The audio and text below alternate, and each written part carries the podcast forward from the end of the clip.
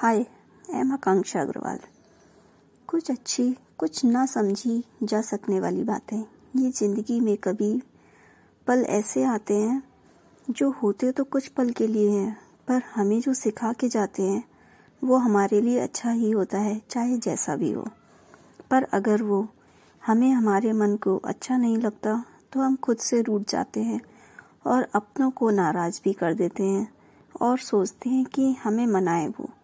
जिससे हम प्यार करते हैं और वो हमसे। प्यार दिखाना चाहे, आए या ना आए, पर रूठे हुए को मनाना ज़रूर आना चाहिए।